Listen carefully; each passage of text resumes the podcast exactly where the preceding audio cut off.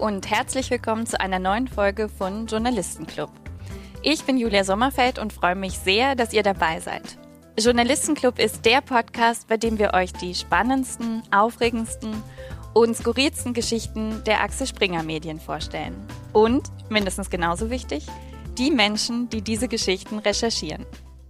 Heute darf ich Ibrahim Naber bei uns begrüßen.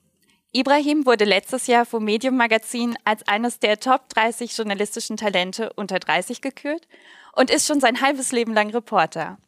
Seine ersten Einsätze leistete er als Sportreporter für die Lokalzeitung in Tübingen. Heute ist er Reporter für Welt und Welt am Sonntag im Ressort Investigation und Reportage.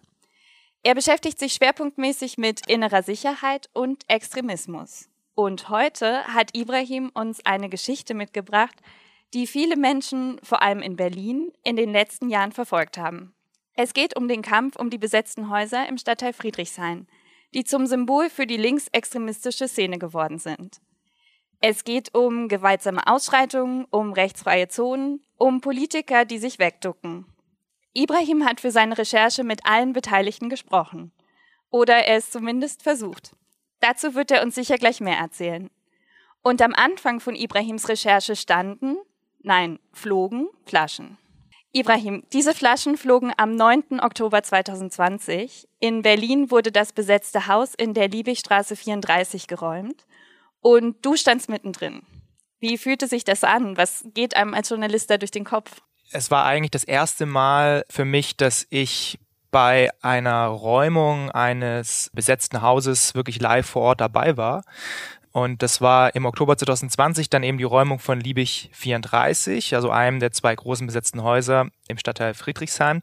Und wir standen da, der Kameramann von Welt und ich standen dann wirklich im Morgengrauen. Es war noch nicht wirklich, es hat noch gedämmert, standen wir vor einem Pulk von mehreren hundert Demonstranten die Polizei auf der einen Seite, die Demonstranten auf der anderen Seite, wir standen auf der Seite der Polizisten und es war von Anfang an einfach eine total aufgehitzte Atmosphäre, weil an dem Tag, an dem wir dort waren, sollte eben die Liebig 34 geräumt werden. Und die Polizei war natürlich mit ganz viel Mannschaften dann dort vor Ort, hunderte Polizisten, die das Haus abgesichert haben und die Szene hat mobilisiert und wir standen mittendrin. Und recht schnell sind dann eben auch die ersten Flaschen, die ersten Steine in Richtung der Polizisten und natürlich auch in Richtung von uns geflogen. Und da habe ich gemerkt, okay, hier ist was los. Hier ist richtig Spannung drin. Und das hast du dann zum Anlass genommen, dich auch weiter mit der Szene zu beschäftigen. Du hast ja schon erwähnt, um die Ecke gibt's noch ein anderes besetztes Haus, die Riga 94. Und da wird auch schon seit Jahren gestritten, das soll schon lange geräumt werden. Nimm uns doch mal mit in die Riga Straße. Was ist das für ein Stadtteil? In Berlin sagt man dazu ja Kiez. Und wie ging der Konflikt überhaupt los? Der Stadtteil um die Riga Straße ist auf den ersten Blick, wenn man da durchläuft, eigentlich ein recht normaler Stadtteil. Wenn man sich aber die Häuser ab und zu genauer anguckt, merkt man, die sind zum Teil sehr bunt gestrichen und haben immer wieder Slogans, Botschaften der linken, linksradikalen Szene auf den Fassaden prangen also auf der Riga Straße 94, mit der ich mich dann beschäftigt habe, steht zum Beispiel ganz groß am Eingang, das ganze Haus hasst die Polizei. Oder da, darunter noch ein Spruch, unsere Leidenschaft für die Freiheit ist stärker als jede Autorität. Also es ist im Grunde schon eine Ansage an der Hausfassade, wir sind hier gegen das System, wir sind ein Haus, das sich von allem abgrenzt, das alles ablehnt, wofür ihr da draußen steht. Wir machen unser Ding, ihr macht euer Ding. Und das sind im Grunde, es ist das ist eben ein Haus, es gibt dann noch weitere Häuser, die, die ähnlich aussehen, die auch ähnliche Sprüche und, und, und, und Slogans dann eben auf Transparenten da hängen haben. Aber das alles passiert in einem an sich normalen erstmal bürgerlichen Rahmen. Aber es ist dort eben um diese Rieger Straße dann so eine Art eigene, manche sagen zum Teil rechtsfreie äh, äh, Zone entstanden, um diese besetzten Häuser mit Bewohnern, die sich da eben zugehörig fühlen. Und du warst ja viele Monate unterwegs für deine Recherchen. Du hattest einen Kameramann dabei, das heißt, du warst immer gut als Journalist auch erkennbar. Wie haben die Leute da so auf dich reagiert? Also zunächst mal muss man, glaube ich, sagen, für Leute, die sich damit noch nicht so beschäftigen, es ist verdammt schwer, wirklich mit Leuten in Kontakt zu treten, die zu dem radikalen Kern dieser Häuser gehören, die wirklich dann auch ja, Aktionen gegen die Polizei, gegen Polizisten fahren, die Polizisten angreifen, die auch Vertreter von diesen Eigentümern der Häuser eben attackieren. Die schotten sich ab und die wollen auch nichts mit Journalisten zu tun haben. Deswegen, wir mussten uns rantasten. Wir waren aber von Anfang an ja voll im Geschehen drin. Also auch bei dieser Räumung dann bei der Liebig 34 im Oktober 2020 haben wir das ja schon vor Ort mitbekommen, äh, haben dort auch schon mit Demonstranten und so reden können und haben dann tatsächlich dann auch nach ein paar Monaten Kontakt dann eben ins Haus von der Riga 94 bekommen. Zu einem Mann, der da im Vorderhaus wohnt, der zwar nicht zum radikalen Kern gehört, der aber Teil der Szene da ist. Der hat uns dann tatsächlich auch immer mal wieder Einblicke ins Haus gewährt. Dann kommt man ja nicht rein. Das ist eine Pforte, die ist zu, die ist verschlossen, abgesichert durch eine weitere Tür dass auch die Polizei, wenn sie da mit, mit, mit vielen Leuten kommt, nicht reinkommt. Und vor diese Front stößt man natürlich auch als Journalist, wenn man da rein will. Also man kommt nicht einfach rein. Aber der hat uns dann immer mal wieder dann den, ähm, wenn wir kamen, zu Besuch kamen, den Schlüssel runtergeworfen und wir konnten dann quasi uns selbst den Weg also aufsperren und standen dann da halt plötzlich in dem Innenhof dieses, irgendwann in dem Innenhof dieses besetzten Hauses und waren mittendrin. Und das war natürlich total spannend weil ja auch der radikale Kern der Bewohner ja natürlich auch nicht wusste, dass wir da jetzt drin sind und so. Das war das war für uns schon auch interessant, auch einfach im Innenhof zu sein, zu sehen, was da an den Wänden steht. Ich wende mich, wir sind da reingekommen und das einer der ersten Dinge, die ich gesehen habe, war eine Deadlist, falsch übersetzt, aber also wäre falsches Englisch, aber man kann es mit Todesliste übersetzen. Dann standen da eben fünf Namen von Politikern und eben einem Anwalt des Eigentümers, den wir ein paar Wochen davor gesprochen haben, äh, wo wir auch schon ja, einfach gesehen haben, ja, um was es hier geht, was hier los ist. Tatsächlich haben wir auch versucht, mit dem radikalen Kern des Hauses oder der Szene in Kontakt zu kommen. Außerhalb auch dieser Demonstration. Wir waren dann auch ein paar Wochen, nachdem wir das erste Mal in der Riga 94 waren, nochmal für einen Dreh, für, für Aufsage vor dem Haus mit dem Kameramann da vor Ort. Und dann haben wir eben erlebt, dass plötzlich aus der Riga 94 nach 10, 15 Minuten, als wir gedreht haben, vermummte Personen rauskamen, die sich vor uns aufgestellt haben, uns quasi umzingelt haben. Im Hintergrund haben da noch zwei gewartet und uns aufgefordert haben, von hier zu verschwinden und gesagt haben, ja, ihr habt hier nichts zu suchen, haut ab, verschwindet und schon auch einfach sich recht bedrohlich für uns aufgebaut haben, dass uns klar war, okay, wir sind hier offenbar nicht erwünscht. Ich habe mit denen noch eine Diskussion geführt, habe denen ganz klar gesagt, hey, ich bin Journalist, es ist hier ein öffentlicher Ort, ich darf hier drehen. Die haben uns versucht einzuschüchtern, haben versucht, uns eben dann zu vertreiben und irgendwann sind wir dann auch zum Punkt gekommen, wo, wo dann der Kameramann und ich dann auch alles hatten, was wir, was wir brauchten und dann auch den, auch, auch dann gegangen sind. Aber da haben wir gemerkt, okay, also wenn wir, glaube ich, jetzt hier weiterstehen und wenn wir jetzt hier auch noch weiter gedreht hätten, wäre das wahrscheinlich anders ausgegangen. Du hast eben diesen Anwalt erwähnt, der auf der Todesliste stand. Tatsächlich war das ja auch bei der Räumung der Liebigstraße 34, über die wir zu Anfangs gesprochen haben, so, dass sie nicht nur das Leben der Hausbesetzer verändert hat, sondern auch das von vielen Leuten, die damit zu tun hatten.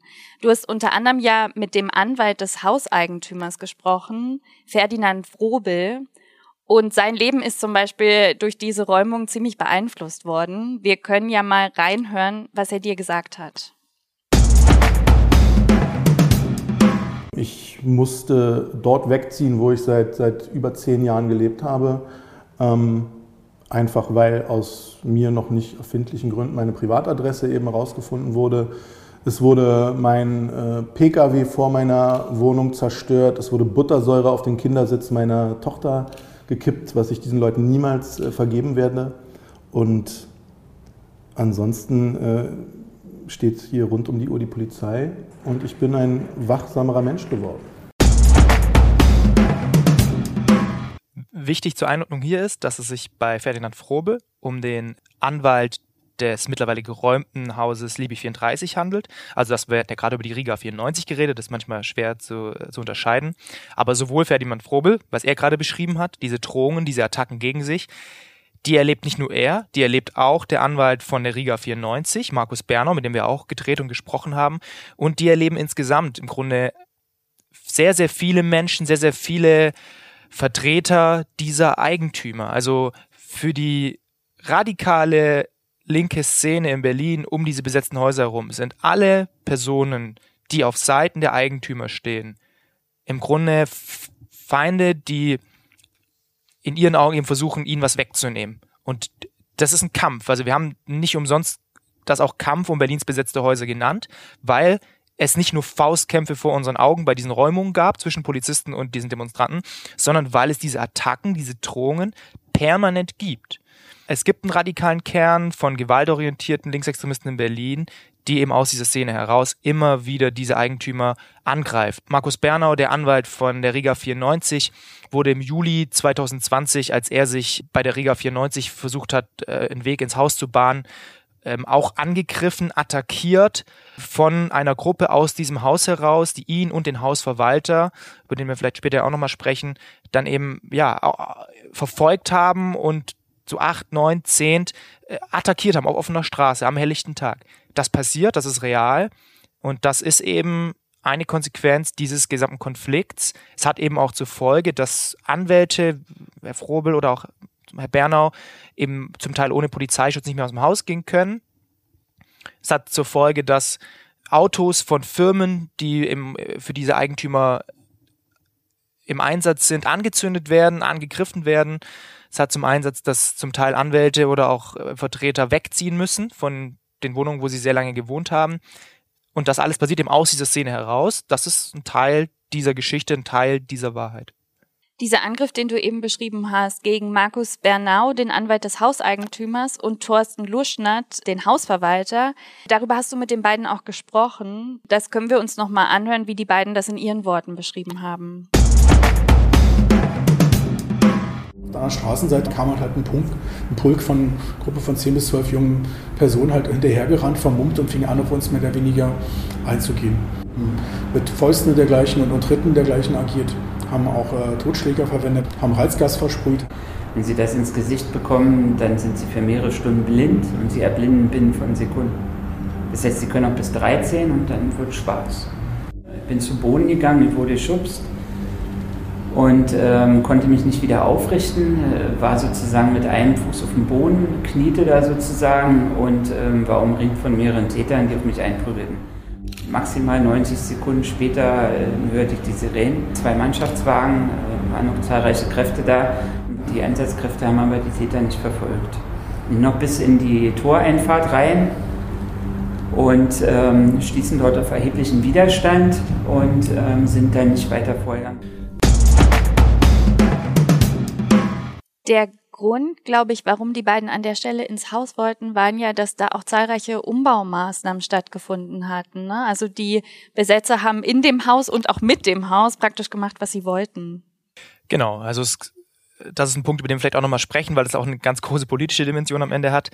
Das Haus, also die Riga 94, aber auch die Liebig 34, wurde von den Menschen, die da drin gewohnt haben, dem, den Besetzern, also die Riga 94 ist ein teilbesetztes Haus, ein paar haben einen Mietvertrag, einige haben keinen Mietvertrag, manche haben einen Mietvertrag, wohnen aber in anderen Wohnungen dieses Hauses. Also wir müssen von einem, hier von einem teilbesetzten Haus reden, wenn wir ganz korrekt sein wollen. Ähm, aber die haben das im Grunde über Jahre ganz frei nach ihrem Belieben umgebaut. Äh, also es sind zum Teil Wände herausgerissen worden, Stromleitungen abgekappt wurden oder angezapft wurden, dass überall Sperrmüll rumstand, dass auch zum Teil dann Rettungswege eben für die für die für mögliche Rettungskräfte versperrt wurden. Und ähm, deswegen gab es ja dann ähm, diese Brandschutzprüfung, weil eben Polizei und auch andere ähm, Behörden schon immer wieder Alarm geschlagen haben und gesagt haben, hey, wenn es hier in der Riga 94 einen Brand gibt, einen Brandfall gibt, dann haben wir keine Chance, als Feuerwehr rechtzeitig reinzukommen, weil hier alles versperrt ist, alles umgebaut ist, äh, um Menschen zu schützen, auch Menschenleben in anderen Häusern ja zu schützen. Ne? Es geht ja dann auch nicht nur um das Haus. Und ähm, das ist ein Problem und das ist auch ein Teil der Wahrheit. Und zum Teil der Wahrheit gehört eben auch das grün geführte Bezirksamt, das dafür zuständig ist in Berlin, Jahren darüber Bescheid weiß, sogar in den eigenen Reihen von der Bauaufsicht ist immer wieder Aufforderung gab, jetzt hier zu handeln, den Brandschutz zu gewährleisten, Maßnahmen zu ergreifen und die Spitze des Bezirksamts äh, im Namen von äh, Florian Schmidt, dem grünen Baustadtrat und auch von der Bezirksbürgermeisterin Monika Herrmann alles, und das zeigen Unterlagen, die uns vorliegen, alles versucht haben, um ein Eingreifen hier zu hindern. Das ist gewollte Politik. Damit wir überspitzen nicht, das ist nachweislich so. Es wurde immer wieder von Herrn Schmidt und auch von Frau Herrmann versucht, hier das Haus zu schützen, Einsätze an diesem Haus zu verhindern. Bei uns geht es ja nicht nur um die besten Geschichten, sondern auch um die Menschen dahinter. Und deshalb würden wir gerne noch ein paar Dinge über dich und deine journalistische Karriere erfahren. Ich stelle dir jetzt ein paar Fragen, auf die du möglichst kurz antwortest. Bereit? Ich bin bereit.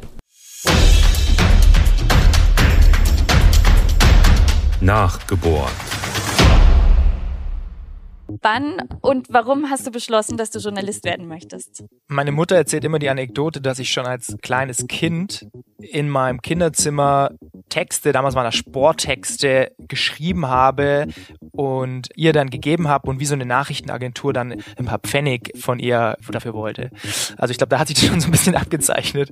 Und ich habe eigentlich, seit ich dann Schüler war, ab 15, 16, 17, immer auch schon äh, neben der Schule eben geschrieben für Lokalzeitungen in Tübingen, wo ich herkomme und damit mein Geld verdient. Meine Mutter ist selbst Journalistin. Das hat sich so ein bisschen abgezeichnet. Was war deine allererste Geschichte? Dann damals im Kinderzimmer wahrscheinlich. wahrscheinlich damals irgendwie im Kinderzimmer, genau. Aber eine, ich kann auf jeden Fall sagen, eine der Geschichten, die mir da von Erinnerung geblieben ist, war mal Weihnachtsbaumverkäufer über drei Wochen lang äh, als Schüler und habe äh, dann auf einem Parkplatz vor einem Kaufhaus in Tübingen Weihnachtsbombe verkauft und habe dann eine Reportage nach drei Wochen über meine Erlebnisse geschrieben, der, wo ich so viel Feedback bekommen habe, wie ich glaube ich noch nie bekommen habe. Saß bibbernd, frierend auf einem giftgrünen Anglerstuhl, habe da diese Weihnachtsbäume verkauft und jeden Tag mit sehr, sehr vielen, sehr lustigen, interessanten Menschen gesprochen. Das war eine Reportage, die mir auf jeden Fall sehr in Erinnerung geblieben ist. Was war der lustigste Moment in deinem Reporterleben? Ein lustiger Moment war auf jeden Fall, ich war 2018 für Welt über einen Monat bei der WM in Russland unterwegs und ich bin dann für eine Geschichte nach Westsibirien gereist, in ein deutsches Dorf. Also es gibt mitten in Sibirien ein deutsches Dorf mit, mit deutschem Brauhaus, mit Familien, die deutschen Nachnamen tragen, die da seit Jahrzehnten wohnen. Und es ist einfach total lustig. Man ist mitten in Sibirien, steht dann da vor einem Haus von, von einem Russen und der kommt raus und spricht dich auf Schwäbisch an. Also in einem Akzent, der mir total vertraut ist, weil ich dort herkomme, was so völlig absurd und surreal war. Und ähm, ich habe in diesem, in diesem Dorf dann eben ein, zwei Tage recherchiert und ähm, auch die Geschichte dieses Dorfes erzählt. Und dann hat dieses Dorf sich irgendwie bedanken wollen bei mir und hat ein riesiges Grillfest organisiert, wo die, wo die wirklich alles aufgefahren haben, was die hatten. Und haben, es haben sich die, die Fleischberge haben sich gestapelt. Es gab auch im Grunde auch nur Fleisch zu essen. Und ich kam dann in diesen Saal und es gab wirklich nur Fleisch. Und dann musste ich denen sagen, dass ich Vegetarier bin. Das war, äh, das war fast schon tragisch, ja. Virtuell oder dunkle Gasse? Wo trifft man eigentlich Informanten? Wirklich sensible Informationen, die auch Staatsschützer oder andere Informanten eben nicht preisgeben dürfen, bekommt man eigentlich nur noch vor Ort. Zumindest viele, mit denen ich Kontakt habe, handhaben es so, dass sie sagen, wir, wir treffen uns persönlich, auch zum Teil ohne digitale Geräte in der nächsten Nähe, um auch wirklich keine auch digitalen Spuren oder so zu hinterlassen. Wo trifft man sich da? So, so wie im Film auf der Parkbank wird in Zeitung genannt. Das soll es auch geben und das gibt es auch, äh, dass man sich irgendwo trifft, aber manchmal passiert es auch an ganz unspektakulären Orten. In Büros oder äh, im Café oder. Okay, dann letzte Frage. Gab es einen Moment in deiner journalistischen Laufbahn, in dem du am liebsten alles hingeschmissen hättest? Zum Glück noch nicht. Ich bin aber auch erst 29. Bislang macht mir das einfach sehr, sehr viel Spaß. Ich mache so viele Jahre und äh, mache das immer noch total gerne. Deswegen mache ich das so lange weiter, bis ich irgendwann keine Lust mehr habe.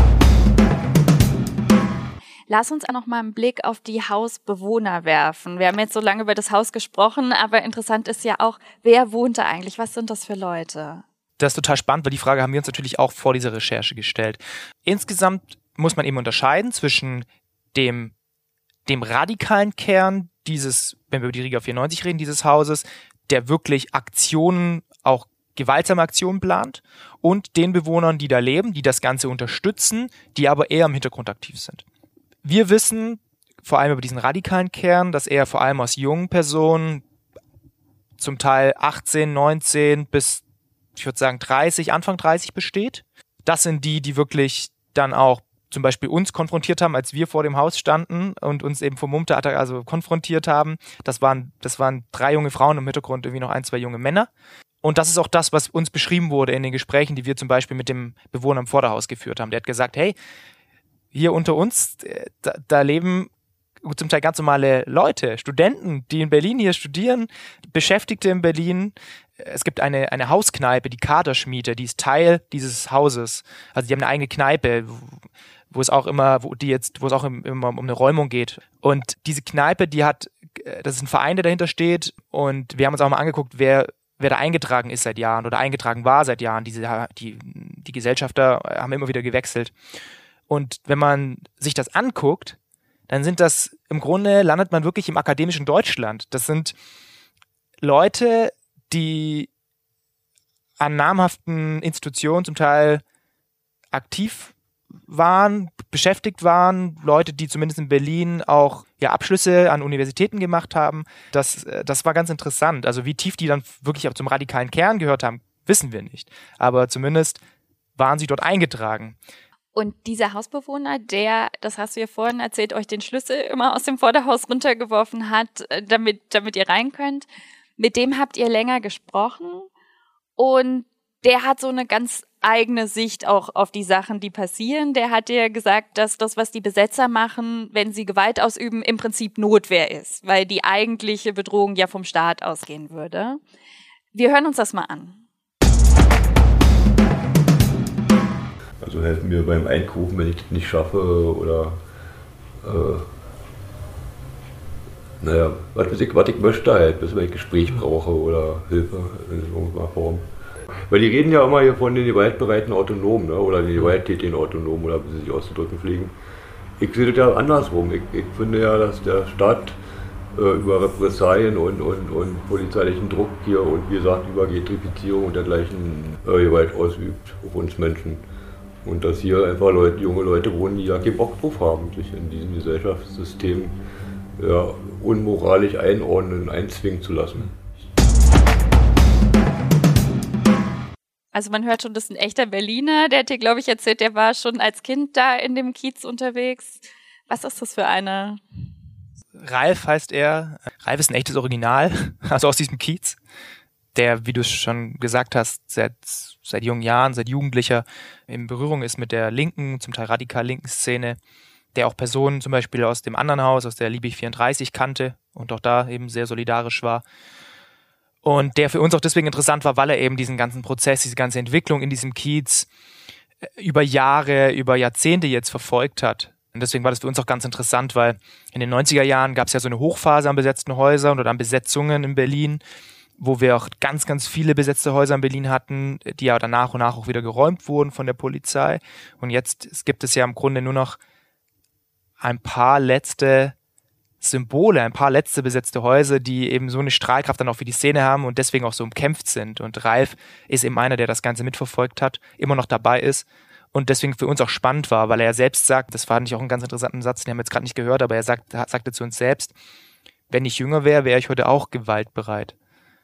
Also das ist auch so ein Satz, der mir in Erinnerung geblieben ist. Also er sagt, ich habe vielleicht nicht mehr die Kraft, um hier mitzukämpfen, also mit meinen Fäusten mitzukämpfen, aber ich teile das. So, das das war auch für mich nochmal interessant zu sehen, dass auch bei ihm, dass er auch das unterstützt. Es gab ja zumindest laut Aussage der Anwälte, mit denen du gesprochen hast, äh, Versuche des Eigentümers, sich mit denen zu einigen. Ne? Also der hat sich nach eigener Aussage ja für eine langfristige Perspektive eingesetzt. Weißt du, wer der Eigentümer ist? Also genau, da müssen wir auch wieder unterscheiden. Also die Aussagen äh, über diese, wir haben uns lange versucht zu einigen, hat auch der Herr Frobel, also von der Liebig 34 geäußert. Also es gab auch bei der Liebig 34, also bei dem Haus, das jetzt schon geräumt ist, zur Einordnung nochmal, auch da hat der sehr umstrittene, das muss man auch, das gehört auch zur Wahrheit, der sehr umstrittene Eigentümer Giora Padovic offenbar mehrfach versucht, mit dem Bezirk in Kontakt zu treten, um quasi eine soziale Nutzung dieses Gebäudes langfristig anzustreben. Also zu sagen, hey, okay, wir räumen hier, also die, die Linken mutmaßlich auch linksradikalen Bewohner von der Libi 34 wollte er raushaben aus seinem Gebäude, aber hat der Stadt oder dem Bezirk nach eigener Aussage angeboten, ich bin bereit, dass wir hier eine andere soziale Nutzung hinbekommen. Das hat der Bezirk aber abgelehnt, auch dafür äh, vermuten, dahinter vermuten viele zumindest politische Motive, was ich auch für plausibel halte, weil es natürlich für einen, ja, für einen, für einen grünen Bezirk auch in die eigene Szene, in die eigene Wählerschaften in deren Sicht wahrscheinlich ein falsches Signal wäre, wenn man dann sich mit einem sehr umstrittenen Eigentümer, der sehr, sehr viele Objekte hält, der auch, der tatsächlich auch sehr angefeindet wird, irgendwie einigt. Das möchte man nicht. Aber auch bei der Riga 94 gab es zumindest, wie, wie uns der Anwalt äh, beschrieben hat, Angebote, zum Beispiel was diese Nutzung dieser Kneipe in dem Haus angeht, die Kaderschmiede. Er hat uns erzählt, auch da hat man wohl, ist man, hat man versucht, denen entgegenzukommen und denen einen sehr guten Preis pro Quadratmeter angeboten für die Nutzung der Räume, aber er meinte, das wurde abgelehnt. Man hat einen symbolischen Euro geboten, also für alles. Äh, und er hat gemeint, das wäre keine Grundlage. Und da wurde aber direkt mit den Bewohnern verhandelt und nicht nur mit der Politik, so wie das bei der Liebigstraße war. Die Bewohner an sich lehnen Grunde Verhandlungen direkt ab, aber die Bewohner haben auch Anwälte, die auch immer wieder bei Einsätzen aktiv sind. Das ist ganz interessant. Auch einer der Anwälte, also die Anwälte sind nach allem Anschein zumindest auch der Szene in irgendeiner Form zumindest verbunden. Soweit kann man sich, glaube ich, da aus dem Fenster lehnen, äh, wenn man, wenn man das beobachtet. Und äh, das ist auch interessant, weil auch der Anwalt zum Beispiel von der Riga 94 sehr, sehr engen Kontakt, noch mehr Kontakt mit dem grünen Bezirksstadtrat Florian Schmidt gepflegt hat, wie wir aus Dokumenten herauslesen können oder konnten. Was auch interessant ist, weil die, äh, die Anwälte der Eigentümer uns immer sagen, der Bezirk redet kaum mit uns. Äh, Im Grunde blockt man ja alles ab, was wir machen. Und auf der anderen Seite kann man eben sehen, wie Herr Schmidt sehr in Kontakt mit dem Anwalt der, der Bewohner, der Besetzer pflegt, was zumindest für Irritationen auf der anderen Seite sorgt. Okay, interessant. Dann lässt uns jetzt mal einsteigen in die ganze politische Dimension. Wir haben über die Umbaumaßnahmen in dem Haus schon gesprochen. Du hast auch schon erzählt, warum das so ein großes Risiko war. Also es waren ja Brandschutzbedenken, die da geäußert wurden und die ja auch gefährlich für alle Nachbarn gewesen wären. Ne? Also in dem Moment, wo da ein Feuer ausbricht, was nicht gelöscht werden kann, ist es für alle umliegenden Häuser auch eine große Gefahr. Und deswegen hatte die Polizei das erste Mal schon 2016 ein Schreiben an die Bezirksbürgermeisterin gerichtet. Das war Monika Herrmann von den Grünen. Und du hast auch schon gesagt, die Brandschutzbegehung fand statt im Juni 2021. Also wir reden da über fünf Jahre, die das gedauert hat. Das ist wenn man es irgendwie so betrachtet, auch wie du es gerade richtig dargestellt hast, ist es eigentlich absurd, dass sowas dann fünf Jahre dauert, obwohl die Gefahrenlage ja bekannt war. Aber wie ich auch vorhin schon beschrieben habe, der Bezirk, das Bezirksamt hat eine Linie, also, die, also man muss dazu sagen, Florian Schmidt, wir haben es oft versucht, das Bezirksamt redet nicht mit uns. Sie reden nicht mit kritischen Journalisten, die ihr Handeln hinterfragen. So, das ist, das gehört so weit dazu. Aber zum Glück haben wir halt eine Reihe von vertraulichen Unterlagen bekommen, aus denen wir sehr genau nachvollziehen können, wie dieser Bezirk über Jahre gehandelt hat und was für eine Politik sie verfolgen.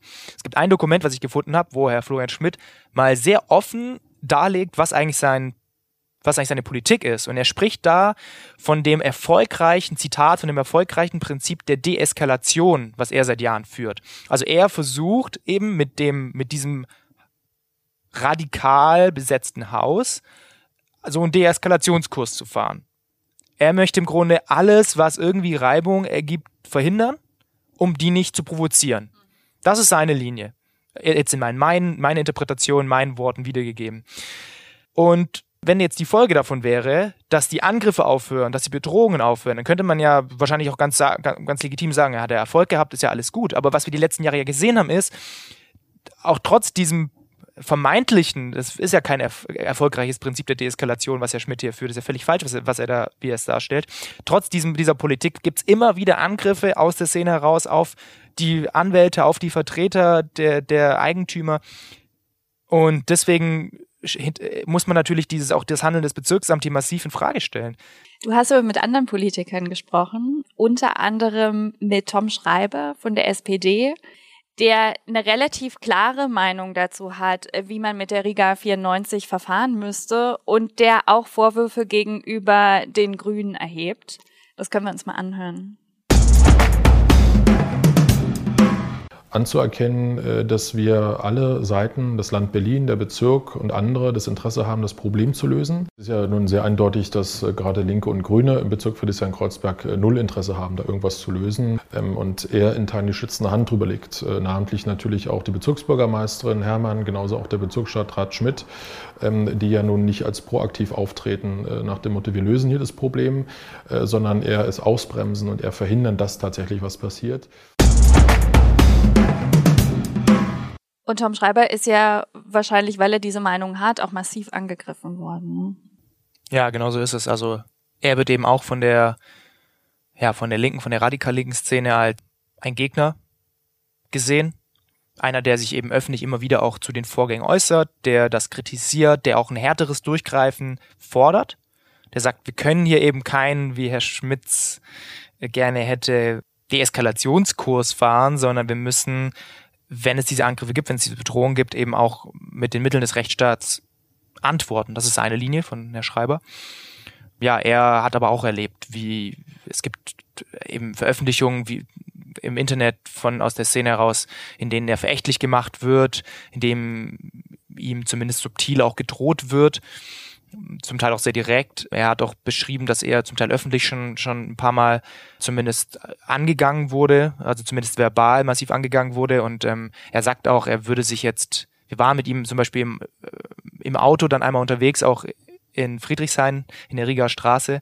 Und hat er uns auch gesagt, dass er jetzt hier nicht alleine aussteigen würde, weil er auch dann wahrscheinlich damit rechnen müsste, wenn man ihn erkennt, dass, dass er angegangen wird, dass er angegriffen wird. Du hast auch gesprochen mit Niklas Schrader von den Linken. Und der ist einer der wenigen Politiker in Berlin, die sich tatsächlich offen auch für die Rechte von Hausbesetzern einsetzen. Weißt du, warum man das macht? Ich finde es, also das finde ich auch nochmal ganz wichtig ähm, zu sagen. Mein Ansatz bei all diesen Recherchen ist es wirklich immer mit allen Seiten zu sprechen. Ich möchte verstehen, warum Leute so handeln, wie sie handeln und ich ähm, möchte zumindest mich einmal in sie hineinversetzen können. Und deswegen war es mir auch so wichtig mit einem wie Herr Schrader, der in direkten Kontakt mit Hausbesetzern stand und auch steht, zu sprechen und eben auch zu wissen, fragen, warum er das macht. Und ich, es, es meine persönliche Meinung ist, es ist erstmal legitim, sich für die Rechte von Menschen in irgendeiner Form einzusetzen. Also das ist alles, das ist völlig legitim, aber man kann halt nicht so tun, als ob es dann Angriffe oder Drohungen oder so nicht gibt. Also das, das geht nicht. Und MR sagt halt, äh, auch wenn es seine Meinung ist, auch wenn es einen Teil diese, dieser Besetzer gibt, die eben radikal sind, die Leute angreifen, haben die Bewohner oder auch die restlichen Bewohner eben trotzdem Rechte und deswegen vertritt er die. Finde ich prinzipiell auch erstmal legitim. Aber trotzdem gab es natürlich zwischen uns dann auch Diskussionen, weil ich schon das Gefühl hatte, dass er das ein oder andere zumindest beschönigt darstellt. Und ja, da eben ich eben auch dann meine Aufgabe als Journalist sehe, darauf hinzuweisen, dass es, dass es dann doch nicht ganz so rosig um diese Szene aussieht, wie er es darstellt. Du hast ihn auch gefragt, warum das Bezirksamt die Rechte des Eigentümers nicht durchsetzt. Der Eigentümer hatte ja mehrfach auch um Gespräche und Vermittlungen gebeten. Und dazu sagt Niklas Schrader Folgendes. Naja, also soweit ich weiß, hat das Bezirksamt in diesen ganzen Fragen schon auch einen Ermessungsspielraum, den es genutzt hat. Das mag politisch nicht allen gefallen, aber äh, bis jetzt ist der Nachweis, dass sie dort irgendwie äh, ganz schwer das Recht gebrochen haben, nicht erbracht. Insofern kann ich auch nachvollziehen, dass der Bezirk äh, ein Interesse hat dort an der Befriedung der Situation und dass das nicht eskaliert. Ähm, und dass jetzt hier irgendwie eine Nachlässigkeit gegenüber linker Gewalt in dieser Stadt existiert, ja, das ist ein weit verbreiteter Vorwurf, ähm, aber den teile ich natürlich so nicht. Wie geht's da jetzt weiter in Friedrichshain? Was ist dein Eindruck?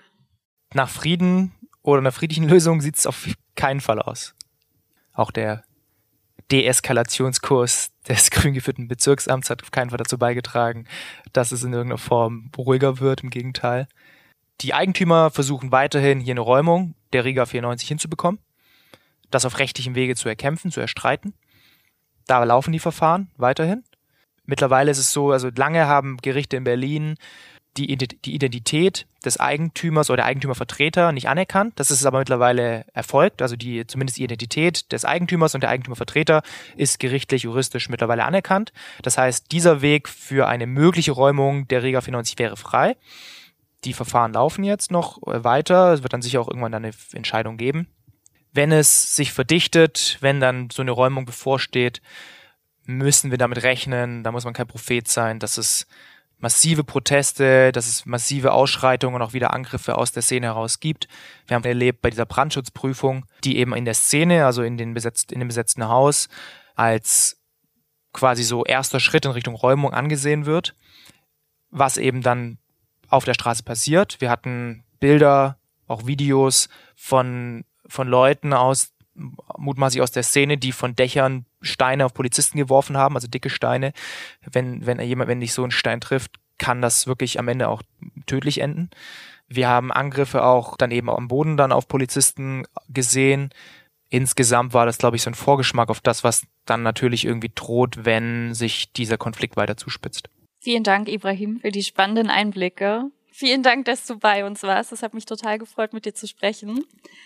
Und wenn ihr mehr von Ibrahim hören wollt, dann empfehle ich euch Dicht dran, den Reportage-Podcast von Welt. Da spricht er in Teherans langer Arm nach Deutschland über den zunehmenden Einfluss des Iran und die Bedrohung und Einschüchterung Oppositioneller. Wir sind in einem Monat mit einer spannenden Recherche wieder da und freuen uns, wenn ihr dann wieder dabei seid. Bis dann!